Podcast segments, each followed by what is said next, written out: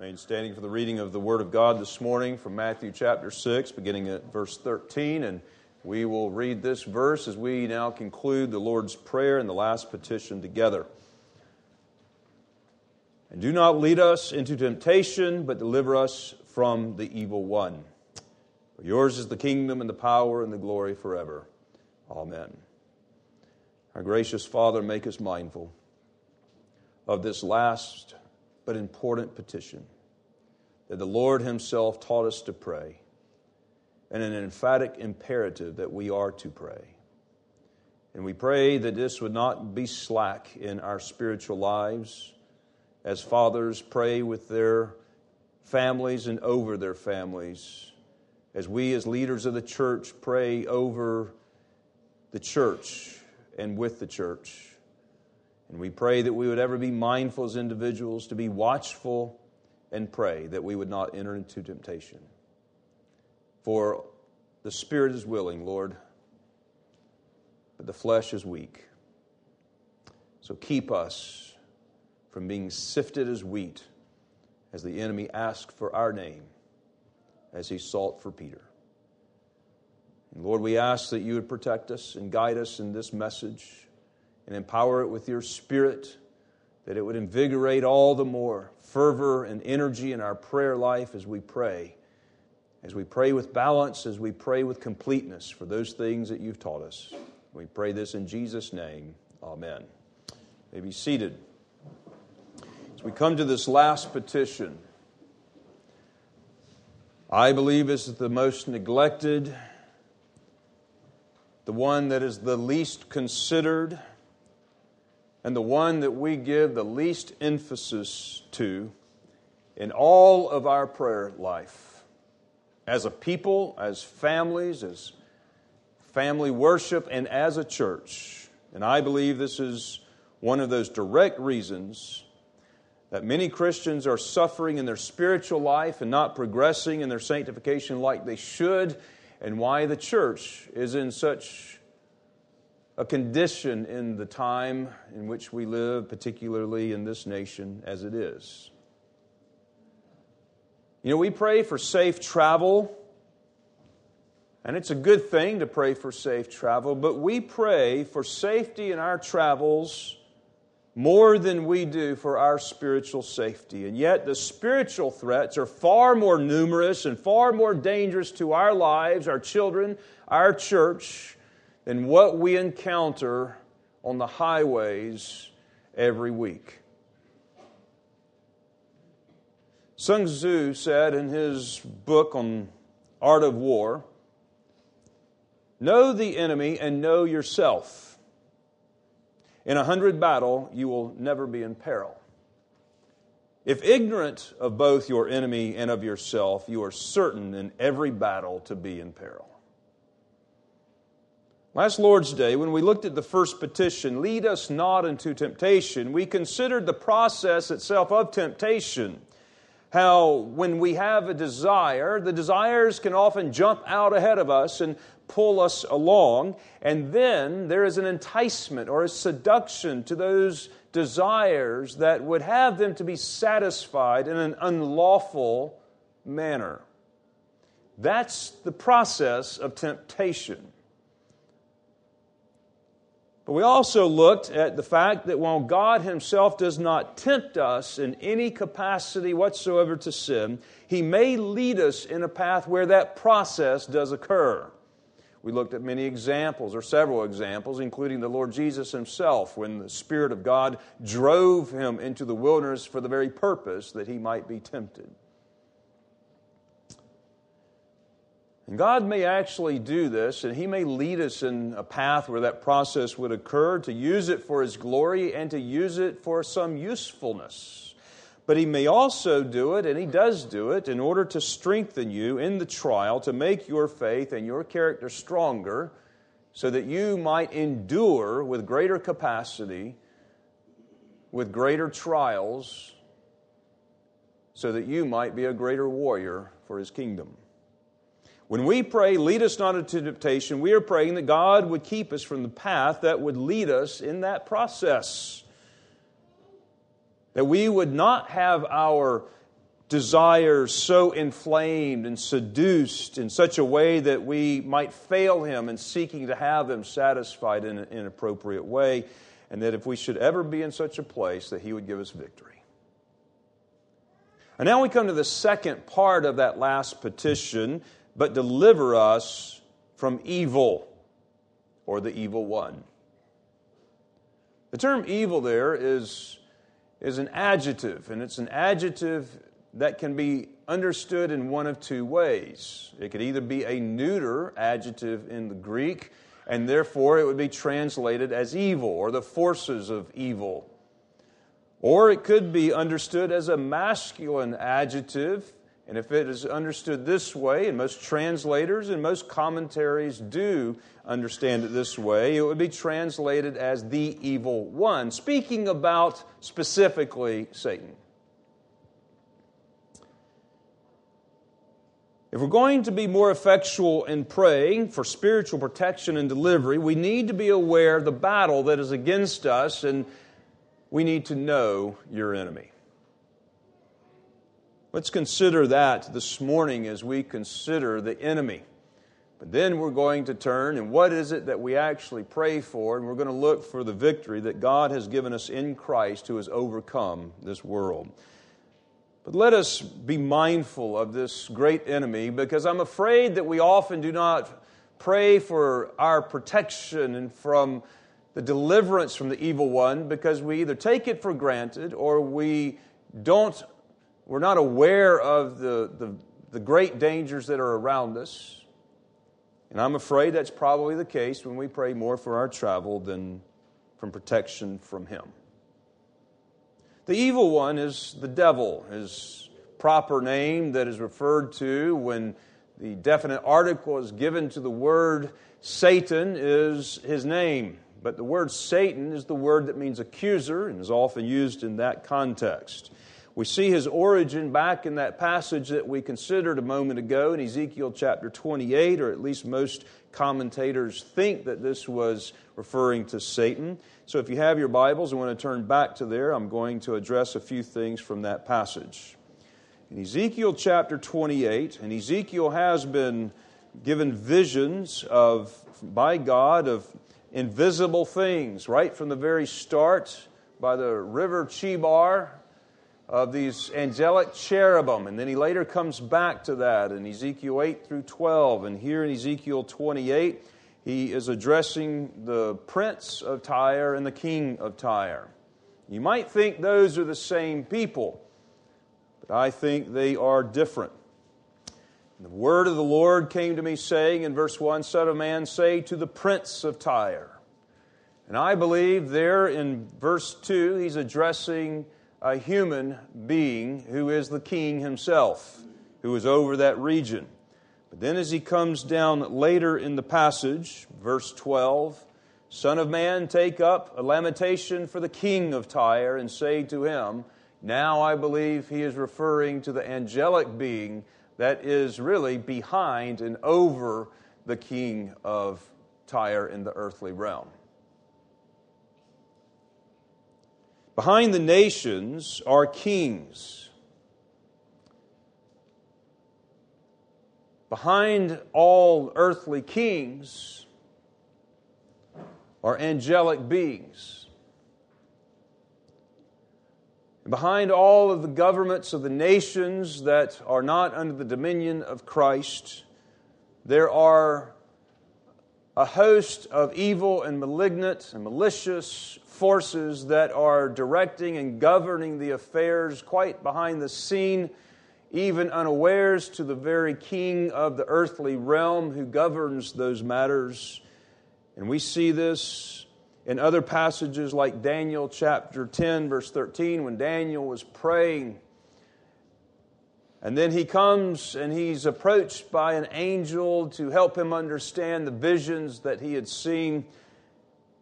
But this one informed him, But the prince of the kingdom of Persia withstood me 21 days, and behold, Michael, one of the chief princes, came to help me, and I had been left alone there with the kings of Persia. And what he's meaning there is not the earthly kings of Persia, but the angelic beings that are governing the kings of Persia, and these are high orders in rank and file in the angelic realm behind the nation of the king of Persia. Nations who do not have God as their Lord are under the dominion of Satan, who governs them with a legion of angels, demons, fallen angels.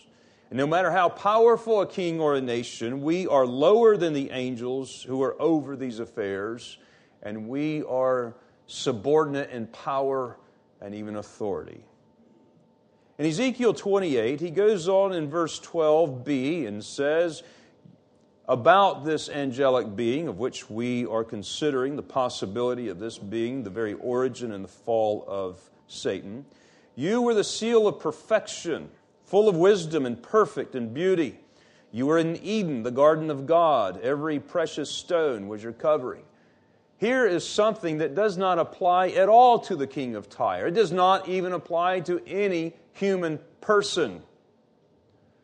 He takes us back to the garden, and that's why many commentators believe this was the origin of Satan, even when God created all things and he beheld, and it was very good.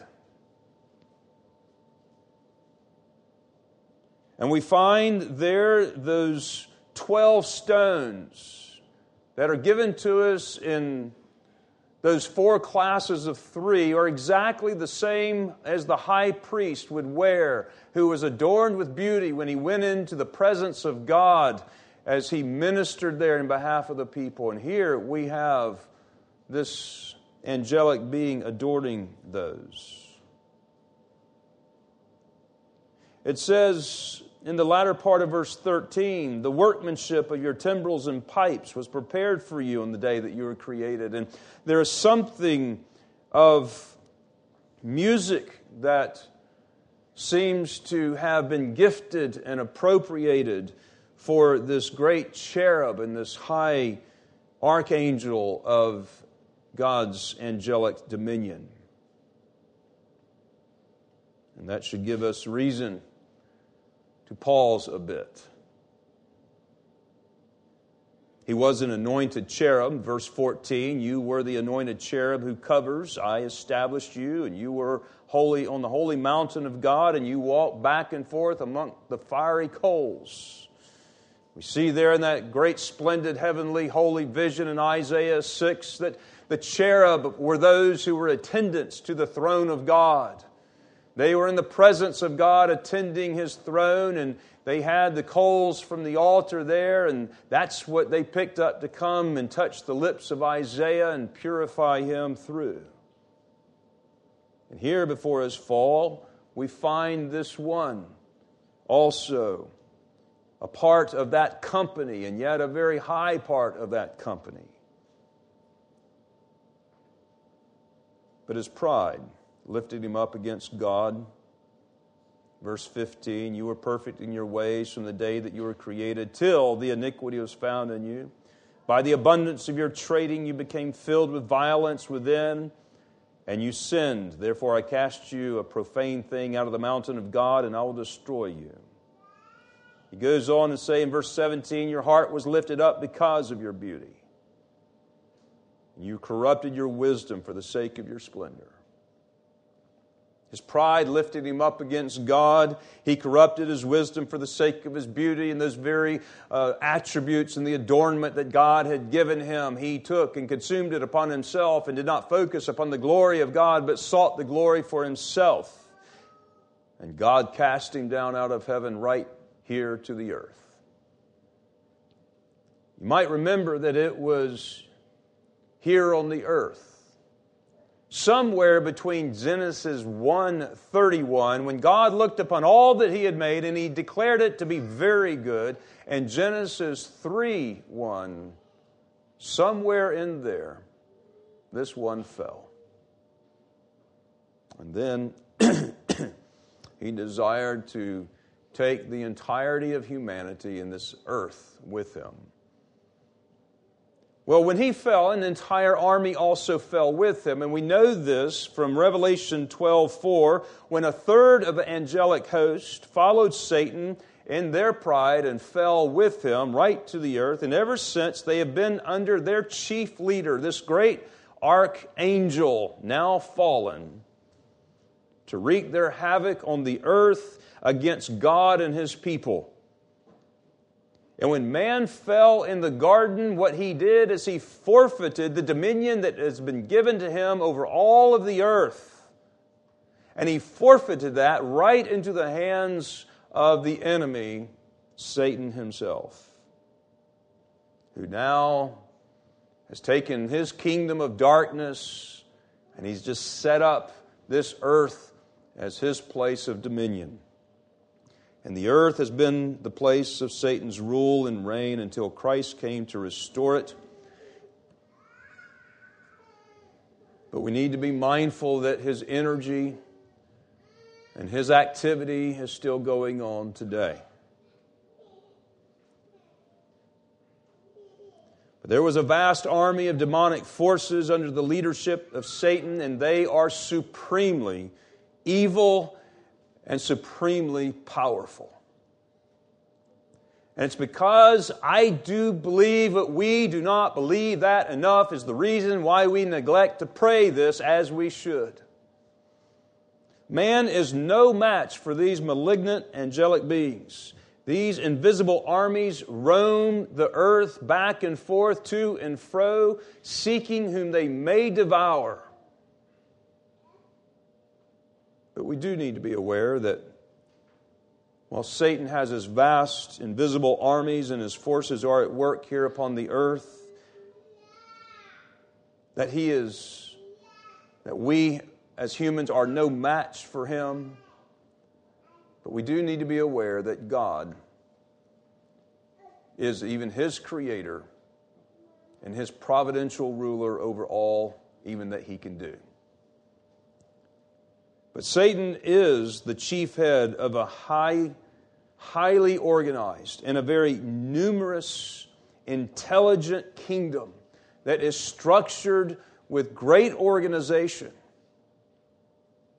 He is a created being and the most powerful of the creatures in existence except for God.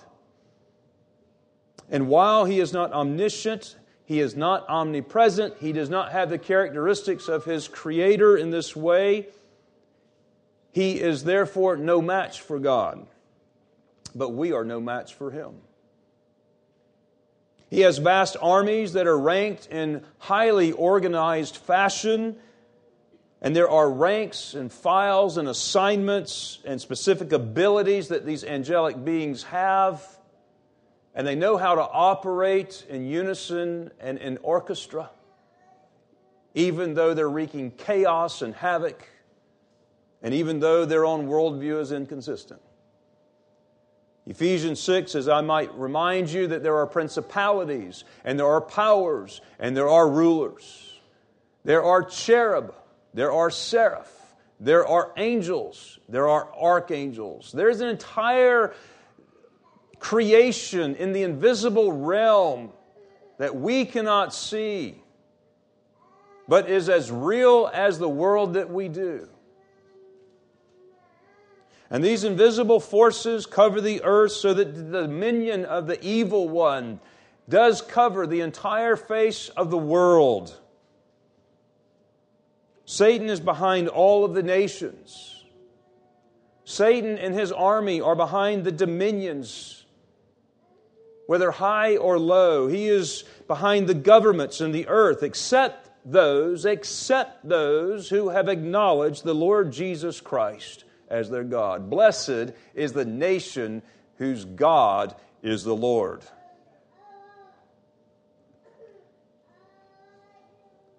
Satan is at work intelligently and principally behind all the world's systems, behind the banking system, behind the entertainment industry, behind religions of all sorts, in the economies of the world, and behind councils.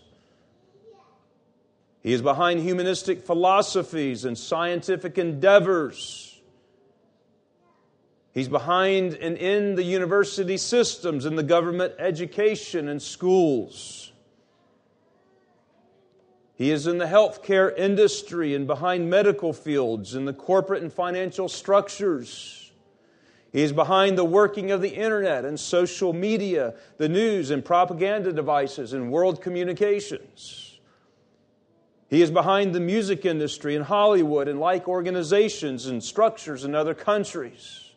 He is the God of this age, the God of the world, the prince of the power of the air.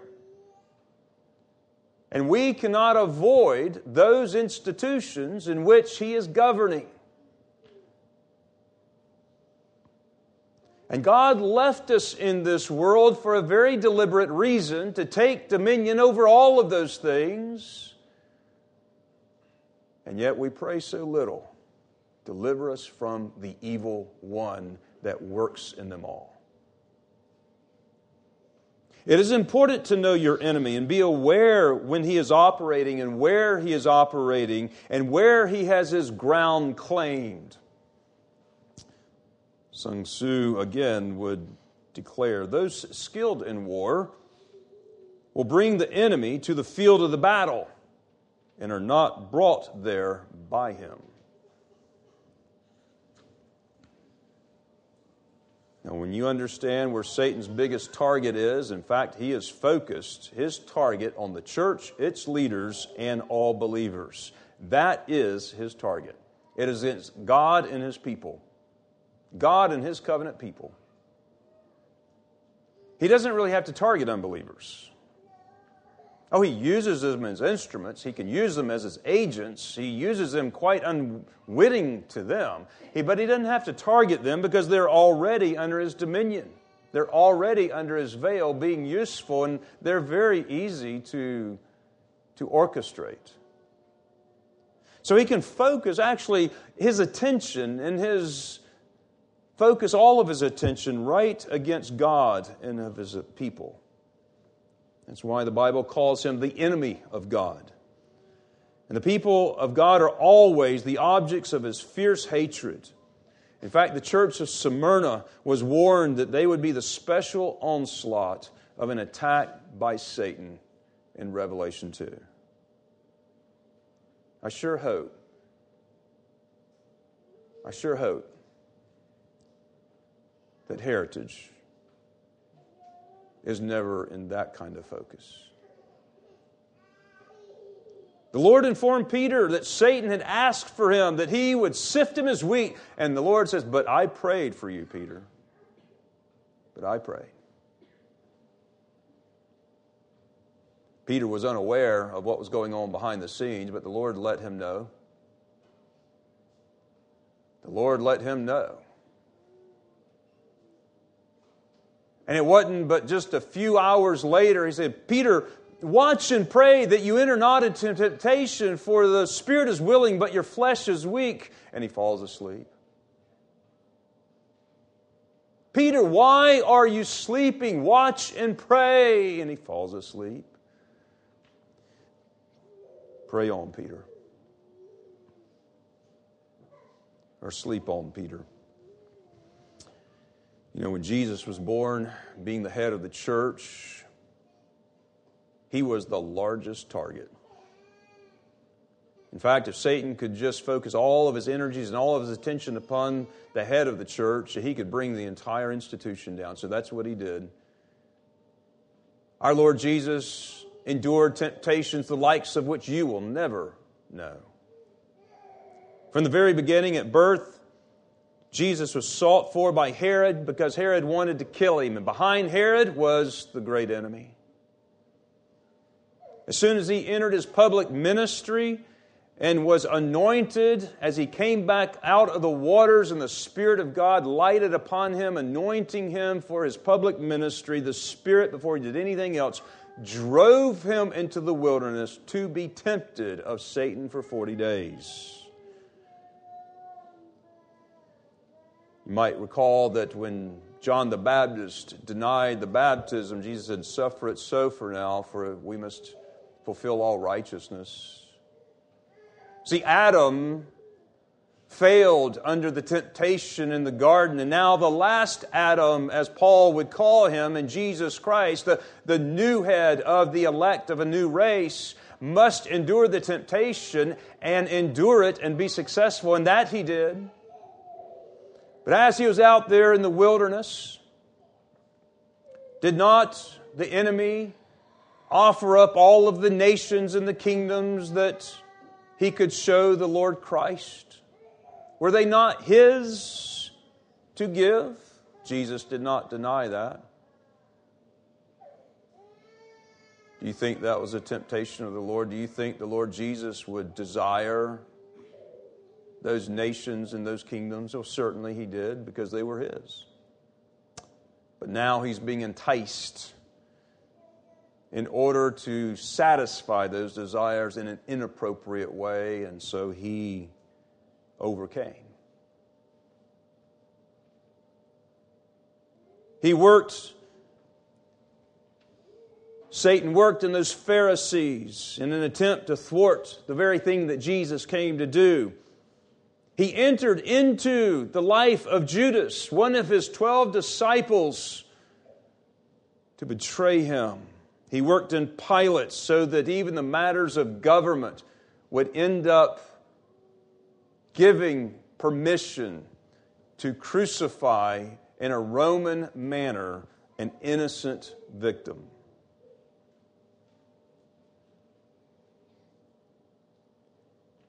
Jesus has informed us that his followers will also endure attacks of the enemy and his forces. And the church has been under that attack ever since Pentecost. In fact, as God sent the Spirit upon His people at Pentecost and empowered them with now the Great Commission. When Jesus was ascending down high, He said, Now all authority has been given to me in heaven and in that invisible realm that you do not see and on earth. Now therefore go in my power and make disciples of the nations. And what he is saying there is, I have taken the dominion, I have been faithful, and God has now granted me all of those things that I was tempted with earlier, but now rightfully they are mine, and I want you as my people to go in my authority and my power and claim that which is mine.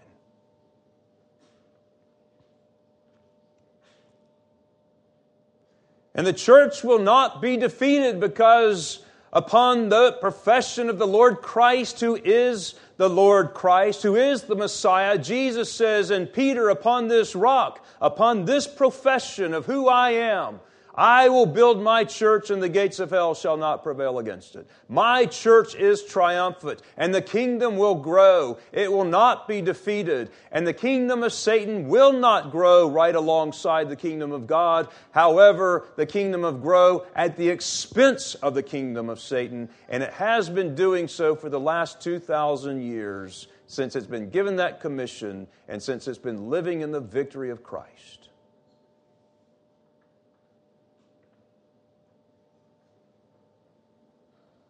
But boy, the battle is real.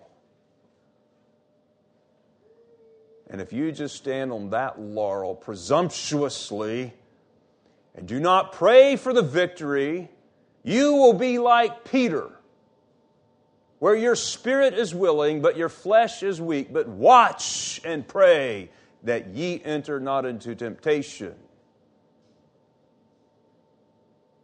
The reason the church is not more victorious and more powerful of the institution that Christ has empowered with his glory and spirit is because she does not lean upon his graces and his victory and his strength and his power and his might enough.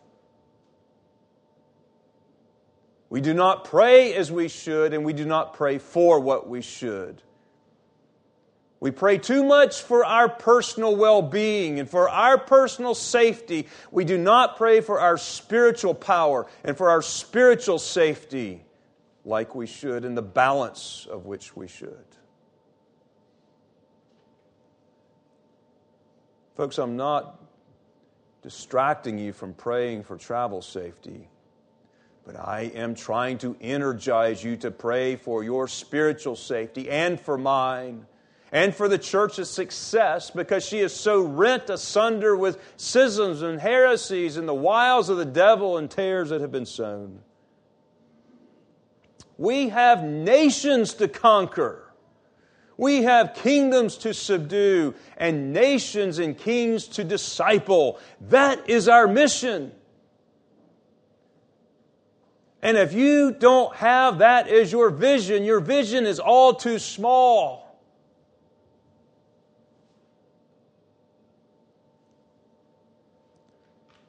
Christ established his kingdom here on earth to claim the power over it, to have his name exalted in it.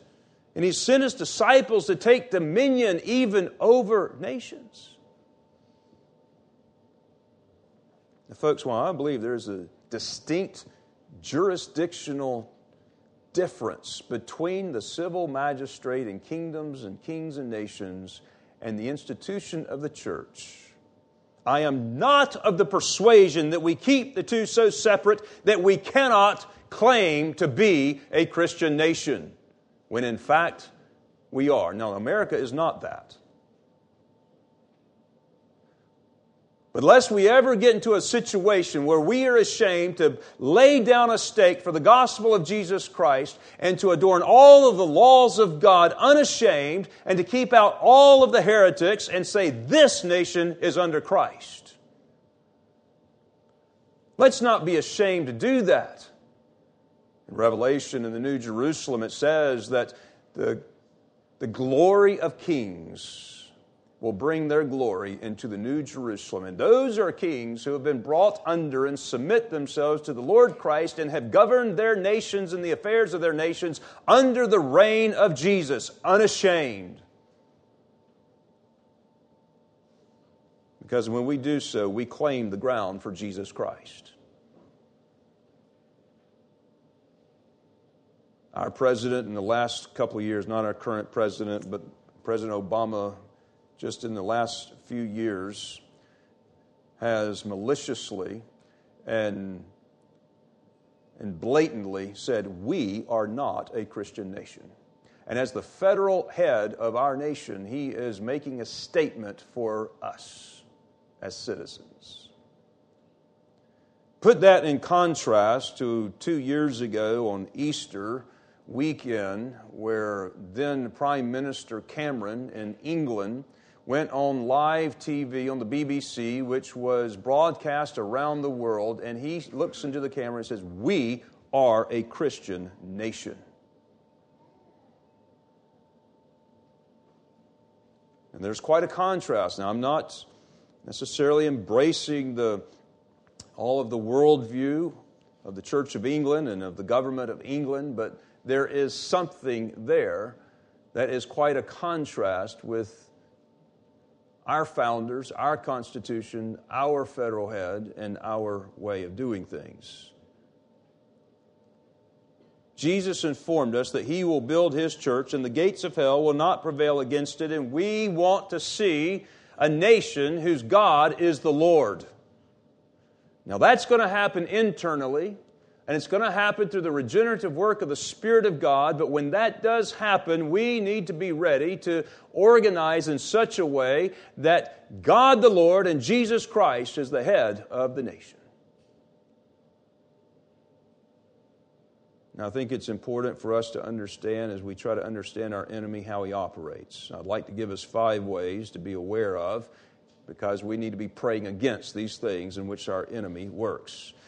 Satan is a strong seducer.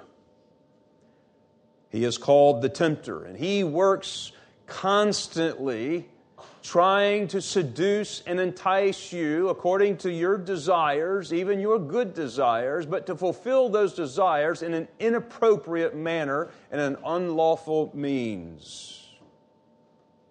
Now, notice he is aiming these things at God's people. He desires to lead God's people into sin because the end of sin is death. So he capitalizes on our weaknesses. He probably knows you better than you know yourself. He probably knows the chinks in your armor that you are not even aware of. And one of the ways he attempts is employing the allurements of the world that is under his dominion in such a way that he now has the Christians in the church finding pleasure in the things of which he is governing. Folks, we need to be really careful of the world system and all of its enticements and entrapments, the very subtle cultivation of your soul. You know, cultivation is something that takes place over long periods of time and oftentimes is very subtle. You cultivate the ground and you get it ready with fertilizer and you, uh, you, you get the seed ready and you break up the fallow ground, you make it soft. You do all that before the seed is even planted. Then you plant the seed and then you take the weeds out and then you, you, you water it and then you wait and, and then soon a little shoot shoots up. But it's a while before that fruit comes, and in those very subtle, long kinds of cultivation, there's a very dangerous thing that's going on with the enticements and the cultivation of your soul. He is a strong seducer. Secondly, he is a destructive deceiver. Deception is an art where he is a master. He deceives Christians into thinking they are attaining a desired good through a wrong means or in doing something that is wrong. It is never right to do wrong in order to do right. The old Dr. Bob Jones Sr. would say. Satan constantly lays snares for men to make them captive of his schemes. And the whole world is under the sway and persuasion of this wicked one. And so he capitalizes on falsehood and deceit and lies. He's called the father of lies. A damnable heresy is usually taking the gospel and maligning it ever so slightly. In fact, the minimal amount of malignment to get you to still believe it, but is damnable to your soul. Take all of grace and just put a little works to it so that you are not relying upon Christ completely. Or you take God and you put him alongside of other trust and other idols and other gods. But Satan is a great impostor. So great that apart from the Spirit of God, you will not be able to discern this angel of light. If we take Isaiah 14 and we take that passage in which he was referred to, you, if you're seeing an identity there as Lucifer, which means the great morning star, Satan knows how to disguise himself as an angel of light. Heresies come in all sorts of different shapes and forms, and false religions are packaged in all sorts of believable ways. But deceit is a manipulation and a malignancy of truth. It is important to know the truth, and the truth will set you free. Jesus says, I am the way, the truth, and the life. And folks, it is important for you to be truthful. It is important for you when you pray, deliver me from the evil one, that you are also saying, Lord, deliver me from being an instrument of the evil one. It's important not to know the truth only, but to be truthful, to be accurate in your representation of the truth, to depict things truthfully as they actually are, to be honest, to communicate accurately Realize that Satan's deceitful activity is beyond the ability of the believer in and of himself to realize or discern it. He can take a little something that you're thinking to hedge on the truth and use you as an instrument to manipulate another believer and to fall into grave sin while he's got you already there. But realize his deceitful activity is beyond your ability to discern it apart from the grace of Christ and the Spirit of God. That's why false Christ and false prophets will rise and show great signs and wonders to deceive, if possible, even the elect. Therefore, let him who thinks he stands take heed lest he fall. Folks, here's an application right here. Do not trust yourself or your conclusions. Do not trust yourself or your conclusions. The fundamental temptation that Satan capitalizes on is your pride. And humility is essential to the victory in the battle. God gives grace to the humble, He resists the proud. In the same context as that passage, and it says, Resist the devil and he will flee from you. How do you resist the devil? Be humble and call upon the name of God and trust His Spirit and draw nigh unto God, and He will draw nigh unto you. Humility is absolutely essential because he loves to capitalize on pride, on self confidence, and that's what makes you susceptible to deception. That's why in 1 Timothy 3, he's speaking of those who desire the office of an elder and the characteristic one of those characteristics in verse 6 it says he cannot be a novice or an immature believer lest being puffed up with pride he fall into the condemnation of the devil. Because that's exactly what happens. He's going to be a bigger target being a leader in the church. And if he's got pride satan is going to capitalize on it. And he won't even know it the reason we have been given into a body of a covenant people is so that they and you and me will watch our backside and point out our blind spots and keep the evil one from deceiving us. Do not trust yourself or your conclusions. Look in the light of Scripture, pray for the Spirit of God, and ask a multitude of Christian counselors before any major decision is made. A third thing that he is is he's a mental manipulator. He works in the minds of men. I've always said this is his greatest playground. As you think about the playground and it's time for recess and the kids go out and they hit the, the merry-go-round and the monkey bars, and this is just his playground. He's on the trampoline in your mind, bouncing up and down all these ideas. That's why 2 Corinthians, Paul is saying, For we walk, or though we walk in the flesh, we do not war after the flesh. And he's warning us here. For the weapons of our warfare are not carnal, but mighty through God in the pulling down of strongholds. And all of this is the mind. Casting down imaginations and every high thing that exalteth itself against the knowledge of God. We're all up here in the mind.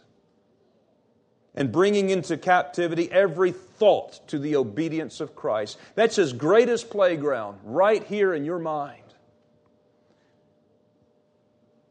Satan will plant thoughts in your mind that are not your thoughts, but they are thoughts, and they're his thoughts. He will create disputes in your mind and arguments against your neighbor. He will bring up doubt about, well, did he do so and so? Is that what he said? And all of a sudden, he will begin to flame the envy in your spirit, and he will create thoughts of jealousy that could lure you over into that corridor. He is slanderous.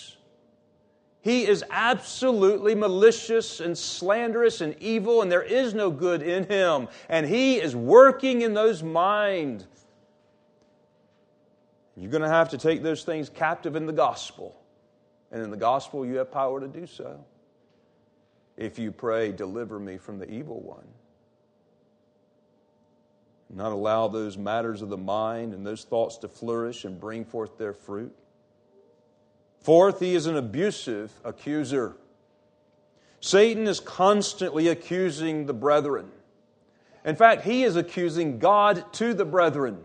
When you go through trials and tribulations, he's there saying, you know, God's not so good. Or God's not all powerful. Or man, how did he let that happen to you?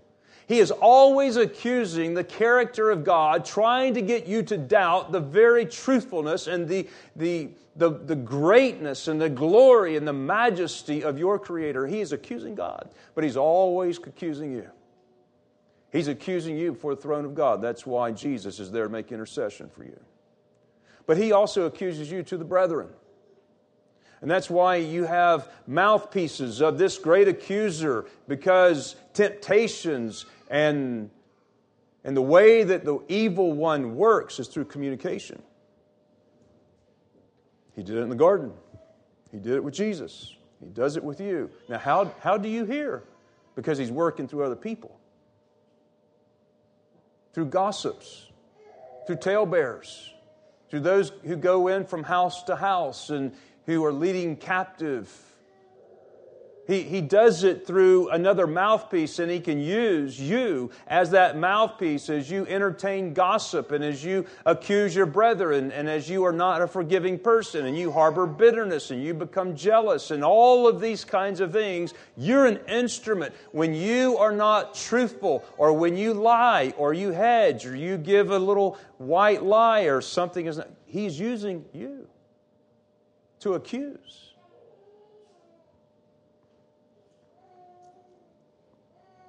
He's an abusive accuser. That's why we have to be very careful not to falsely accuse others. That is why we are never to receive an accusation against an elder except for two or three witnesses. Accusations against leaders will be a favorite activity of Satan, and we cannot play that game. Leaders are bigger targets, and therefore the focus oftentimes of the enemy, and he will bring accusation. But we're going to have to go down the path of those accusations to see if they are truthful or not. But fifth, he is a corrupt cultivator. Satan works within the church. He works very mightily in the church because the church is the target of his malicious activity, and he works within her to the extent that he can. He will sow tares among the wheat. You know the parable? He plants people inside the church for the very purpose to harm and destroy the church, her leaders, and the individual members in it.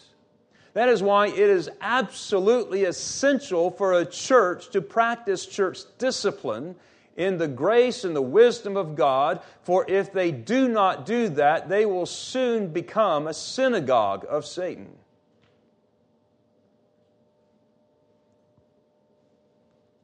As he gets in, he loves to cultivate things and false teachings, and he loves to plant things that will divide the people of God and, and little schisms here.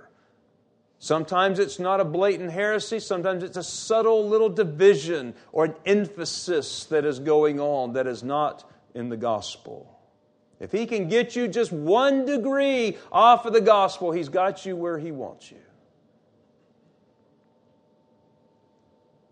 That's why Paul says to Timothy, Now the Spirit expressly says in the latter times some will depart from the faith giving heed to deceiving spirits and the doctrines of demons, speaking lies and hypocrisy, having their own conscience seared as with an iron. He's telling this young pastor, be watchful for that. And he's leaving Timothy in the church of Ephesus to be watchful of that. Because in Acts chapter 20, when Paul is going down to Jerusalem, he actually summons the elders of this very church, Ephesus, and he says, I detect that there are some among you elders that are corrupt.